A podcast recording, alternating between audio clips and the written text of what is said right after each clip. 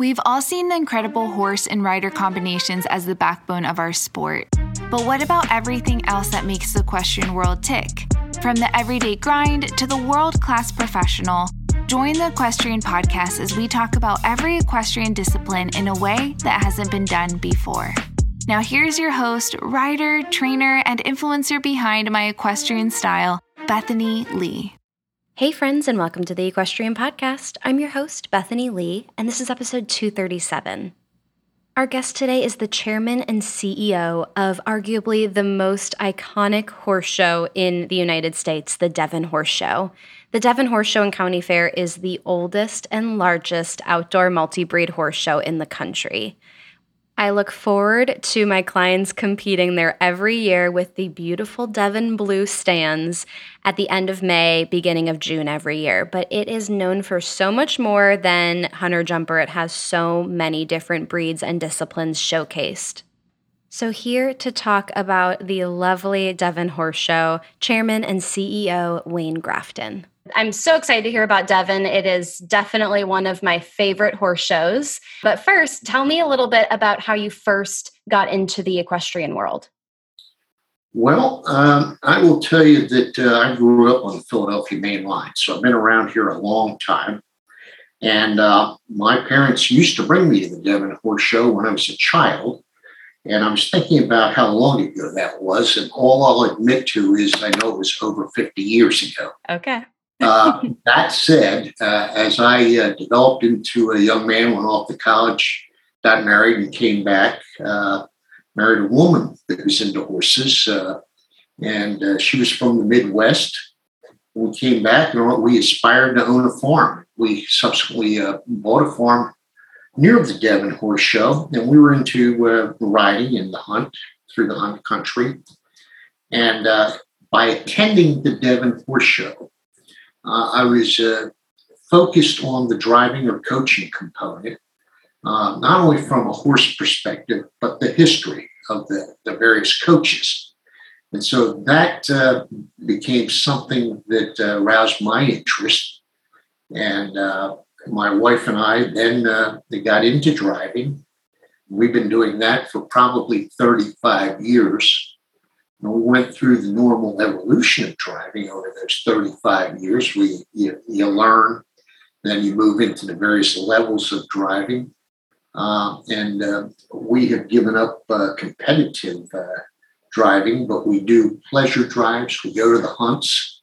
Uh, we'll be driving with a friend of ours at Winterthur here this coming Sunday, and we'll be going down to uh, the Radnor Hunt for that drive, and then subsequently we'll be uh, here at Devon at the end of the month. Amazing. Do you remember your first, um, with your first experience of attending Devon, like what that felt like? What what kind of your reaction was to experiencing what Devon is? Well, I think uh, my recollection of that experience, and again, it was a long time ago, was I was amazed that uh, the show went on for uh, so many days and that there were so many different types of classes that I was being exposed to. And it was more of a learning curve for me, uh, just watching and observing and the uh, interaction of the competitor to the crowd uh, and I've been at other horse shows as a youngster, but I never experienced the level of competition as close to the uh, crowd as the Devon experience was. I, I think that uh, in retrospect, that initial reaction to uh, a great extent is the same reaction I have today is one of the features that makes Devon different from a lot of other shows. So, how did you first get involved at the Devon Horse Show? What was your kind of initial role in it? Well, my initial role started as uh, simply someone coming to watch the show. Uh, then I uh, was brought into some of the various committees uh, that we have on the grounds. Uh, and I was very active for a period of time in our hospitality committee. Um, I was then becoming involved in the competition. My wife was the whip uh, in coaching. And we did that for a number of years and we enjoyed it. And uh, those uh, marathon drives that Devon has on the first Sunday was uh, a lot of fun for us to interact with uh, people of similar interest and uh, enjoy the quality of their vehicles, the quality of their turnouts, and of course the judging itself. So my uh, initial entree into the Devon hierarchy was through probably the volunteer committee and the uh, coaching classes. What were you doing at the time with um, your life and your career and equestrian sport when you transitioned kind of out of that volunteer role into more of a active position? My career was spent as a land use planner and uh, was a land use planner until I retired about five years ago. And uh, I envisioned a whole different retirement than I currently am experiencing. Uh, I did not realize that Devon would be that uh, pronounced in my plans. Uh, I was asked to join the board. I did join the board. Subsequent to that, I was elected as chairman of the board. And uh, the responsibilities grew. And over a period of years, I became not only the chairman, but the CEO of the Devon Horse Show. And what that means is that uh, it's akin to a full time job for a retired person. Uh, so I spend uh, most of my days, most of my hours, 12 months a year on some aspect of the organization. I know everybody thinks of Devon as a, uh, a, a show with a defined period of competition, but planning for the show, getting contracts in place, getting maintenance done, dealing with the myriad of issues that we're confronted with is a 12 month uh, job. Now that we are weeks out, I know for me, my experience of Devon has been the hunter jumper shows that you offer. What does that kind of look like for you and your schedule leading, you know, these couple weeks leading up to that event? Well, obviously, we're uh, in the process of closing out uh, the entries for this show. Uh, with the entries, uh, a lot of different factors from that aspect of our uh, organization kick into gear. For example, getting the program with the entries listed in it off to the printer, uh, getting the uh, cleanup of uh, certain parts of the grounds, getting the footing put back in stalls, coordinating with the suppliers for hay and feed, coordinating with uh, other vendors coming onto the grounds. So everything becomes sort of activation from about May 1st through the date of the show, about 30 days out. Everything is focused on act- activation, and it's a shift because prior to that, the focus is on contracts, insurance, permits, and so forth. I feel like there are so many iconic aspects to Devon. Um, especially like one thing that always comes to mind is the like Devon blue that is everywhere throughout the show. Is there a story behind the color? Well, there's a story about the color. Uh, I, have heard the story. I believe it to be true, and I've not heard any conflicting stories. But the Devon blue, as I understand it, emanates from the old Devon Inn which was across the street from Devon, where the horse show began. And the roof of the old Devon Inn was a blue colored slate. And so, as the horse show grew from the lawn of the uh, old Devon Inn to the polo field adjacent to the Devon Inn to its present location, which was purchased around uh, 1920, uh, the evolution of trying to keep tying back some of the characteristics of the old show picked up the Devon blue color. And of course, today it's a color that I think is recognized by everyone. Another iconic part of Devon is the inclusion of several disciplines, which we don't, I think many people maybe don't know about. Um, how do you kind of decide what the venue is ideal for? I mean, wh- when you started your role, Did you change different events that took place or added or took out? What did that kind of look like for you in your transition? And, and tell me a little bit about the different things that Devon offers. Well, I think it's it's uh, fair to say Devon is the uh, oldest outdoor uh, and largest outdoor multi-breed horse show in North America. Wow! So we we try to uh, incorporate uh, as many activities in our 11-day program as possible. Now, what I've witnessed uh, in the uh, short time I've been at the helm, which is now uh, going into my eighth year, um, is that uh, the industry is changing as well. And some of the needs are changing. So, programmatically, one of the biggest uh, additions I've seen in those eight years was uh, the addition of the arena eventing.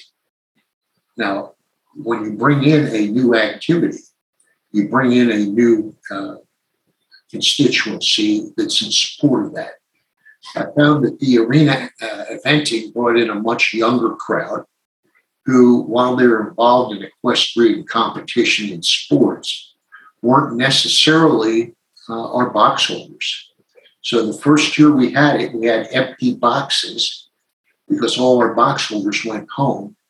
But the young people in that sport were uh, five deep around the Dixon Oval and demonstrated not only interest but a passion. And so we've incorporated that into our programming, and now it's uh, a big activity on Sunday night uh, before Memorial Day here at the showgrounds. So that would be one type of change. As we become aware of uh, changes uh, uh, brought on by competitors or interest groups, we look at them, we test them, uh, and we uh, try to see if it's a fit for Devon and how we would fit it going forward. And that's that's probably our classic case in the last eight years that I can point to. The main arena you um, just mentioned is the Dixon Oval. Is there a story behind that name too? Well, it wasn't always the Dixon Oval. Uh, used to be the Wanamaker Oval. And uh, Mr. and Mrs. Dixon uh, took over sponsorship of that oval. Uh, they've been responsible for the uh, funding the maintenance of the footing in the Dixon Oval. Uh, it's been redone two times in the eight years I've been here uh, as chairman. Uh, most recently, first about a year ago now. And as you know, unfortunately, because of the pandemic and the cancellation of the show, this will be the first time the Dixon Oval was used by Devon on that new footing. Uh, Mrs. Dixon is alive. Mr. Dixon has passed. She does show up at the show. Uh, she's a wonderful supporter of our organization, and the family has just been as uh, nice as they can be to Devon. This episode is so graciously brought to you by Redingote Equestrian. Redingote Equestrian created outerwear pieces that are waterproof, breathable, and insulated in one technical piece. Yes, top and bottom in one piece. That is perfect whether you're riding in sub zero temperatures or in a monsoon of rain. And let's be honest, I'm a Floridian and I still wear it during our Florida winters. It is amazing. They also have tons of pockets and pouches to stash your keys, your phone, spurs, you name it. And it also has a beautiful silhouette, so it doesn't look super bulky. You need to see this for yourself. So head on over to Redingote Equestrian. That's R E D I N G O T E equestrian.com. And you can check out for yourself. See their winter insulated gear as well as their rain gear. Also, be sure to use the code PODCAST and you'll receive a free tote with any purchase of a suit. Thanks so much, Redingote Equestrian. All right, let's head on back to the episode. The Devon Horse Show is celebrating its 125th year, which is oh, we just finished the hundred. Yeah, so, so, exciting. That's so cool. Are there any, um, you know, over this year, certain things that you did special, or any type of celebrations you did to honor that? Yeah, we did a, a couple of things that, uh, in honor of our 125th year. Uh, let me start with the old Wall of Honor at uh, the Devon Horse Show on the side of the committee stand. Uh, that the Wall of Honor had literally gotten old and was not maintained. So we began what we call the 1896 Society uh, five years ago uh, to fund capital improvements on the grounds. And we dedicated the old Wall of Honor as our 1896 wall uh, for people that funded into the capital improvements. I'm happy to report in the uh, last five years, the uh, society's raised over five and a half million dollars for ground improvements, 100% of which went back into property improvements. And they include things not only like the rings, reconstruction of stalls, reconstruction of barns, paving, roofing, electric, stormwater, the new buildings of the Devon Club, the Exhibitors Lounge, the Groom's Kitchen, vendor sheds have all had significant changes made to them as the result of the 1896 society. Uh, also, while trying to dance through the different uh, changes uh, relative to pandemic rules, we last October uh, celebrated uh, the first Legends event for the Devon Horse Show. I was held over at uh, Merion Cricket Club, where we inducted the first 20 legends of the Devon Horse Show. And we're preparing to have our second induction this coming October, uh, again at Merion, with 20 new legends who will be inducted. And then finally, uh, the last weekend, we ended the 125th year with uh, the 125th year gala. And uh, that sort of concluded that anniversary celebration. And uh, effective May 1, or a day or two ago, uh, we now kick into the 126th year. That's amazing. I mean, that, yeah, that's such a monumental thing. So, um, speaking of, um, you were talking about all of the money that is raised and um, kind of through that. Philanthropy, I feel like in general, is very important to the Devon Horse Show. I think you are the largest contributor to the Bryn Mawr Hospital. Can you tell me a little bit about that? Yes. Uh, it, and you have to go back in time to truly understand this. Uh, back in the 1920s, Dr. Thomas Ashton, who was the chairman of the Devon Horse Show, was also on the staff as a physician of uh, Bryn Mawr Hospital. He's the one that uh, uh, initially brought the horse show to the hospital uh, as a contributor, with the hospital being our beneficiary. Uh, the relationship of uh, the horse show to the hospital goes over 100 years in length at this point in time. And the cumulative donations from the horse show to the hospital is in the vicinity of 18 to 20 million dollars in today's uh, numbers. Wow. Uh, we are currently engaged in a, a uh, $2 million donation. It's a multi year donation, and it's for behavioral health unit at the hospital. But we're proud uh, of our relationship with the hospital. The hospital steps forward and uh, supports us with volunteers. I sit on the hospital uh, foundation board by virtue of being the chairman and CEO of the Devon Horse Show. And uh, we found ourselves a wonderful partner as a beneficiary that's lasted uh, over 100 years. I hope it lasts another 100. Wow. That's incredible. Obviously, organizing such a large and prestigious horse show cannot be without its challenges. What would you say are some of the maybe more challenging or difficult aspects to producing a show of this caliber? Well, let me start out by saying I have a wonderful staff. Uh, we have uh, nine full time employees, four part time employees uh, year round. But uh, the Devon Horse Show is one of the few shows that exist based upon a volunteer base. Uh, there's not many horse shows that I'm aware of that at this scale that had the number of volunteers that we have to bring forward. Yeah. In the vicinity of uh, 2,000 individuals is what you wow. need to be thinking about to pull the Devon Horse show off. And that's a challenge. Uh, aside from bringing our volunteers together, Uh, the other challenges, of course, are the physical facility, getting it ready, uh, trying to make sure everything is working and operational, getting entries uh, all put on the books and ready to go, have our sponsors dealt with for the show.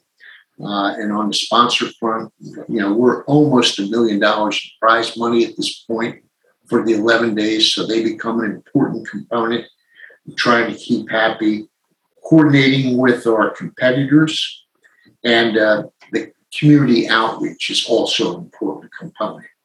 Um, you say you come to Devon. I will tell you that if you're here many evenings, uh, you won't see any boxes that are empty, uh, particularly Grand Prix night. You can't get through the gates. So we have had uh, situations where we've literally had to stop sales of general tickets coming onto the grounds because of capacity issues. Wow. I think that that is so special that to create an event where outside non equestrian spectators want to join, I think is such an accomplishment and something that is going to continue the life of our sport um, to be able to um, attract outside audience. Yeah, and I think the uh, the history of Devon as it relates to the main line, the enthusiasm of the community to have Devon. Uh, it, it, starts, it's a signal to summer. It's uh, between Devon and going to the shore and the Philadelphia market. Uh, both of them are a major signal. Uh, we have a base of families that were with us back in the 1920 era, that their heirs still have boxes at the Devon Horse Show to this day. Oh, wow. They're passed down from generation to generation. And the engagement of the entire community primarily brought on by uh, the need for our volunteer base. Obviously, you've been a part of the Devon Horse Show for some time now. Do you have a memory um, that kind of sticks out in your head as being extra special or your favorite? Well, uh, that's a tough question. You know, I yeah. it changes from year to year. Uh, but I, I, think in reflecting back, I think my years uh, on the other side of the table competing was as exciting for myself, my wife, and my family as any portion of my participation in the Devon Horse Show has been. Um, when you transition from competitor to trying to organize the show, uh, organization becomes uh, a memory. I wouldn't say it's the favorite memory, but a significant memory of all the people that put time in and all the necessary communications and coordination that takes place that most people don't see would be a, uh, a memory that I will always remember. And I can imagine that it was very beneficial for you to have been on the other side as a competitor to now then transitioning over to coordinating and running the event um, to really kind of have that that mindset of what your different exhibitors and, and competitors would want for a horse show. Yeah, I think you understand some of the programmatic problems that occur, some of the operational problems that occur. And it's not that you uh, can foresee all of them or, or are prepared for. Them. Anything can happen uh, on a moment's notice that is totally unexpected. What would you say is an area of the equestrian industry that you are passionate about that you feel like the rest of the horse world either just doesn't know a lot about or doesn't talk that much about? Well, I, I think it's uh, not that they don't know about it, not that they don't talk about it, but I think it's the uh, the same thing that I mentioned earlier that makes Devon special, and that is uh, for the horse industry and horse competition to uh, sustain itself going forward. It's more than the competition. It's the engagement of the community and the community support having the community come out, enjoy the sport, get educated by observing the sport, and participating by sponsoring uh, activities that the sport is uh, conducting, buying tickets to come into the show and see. the show.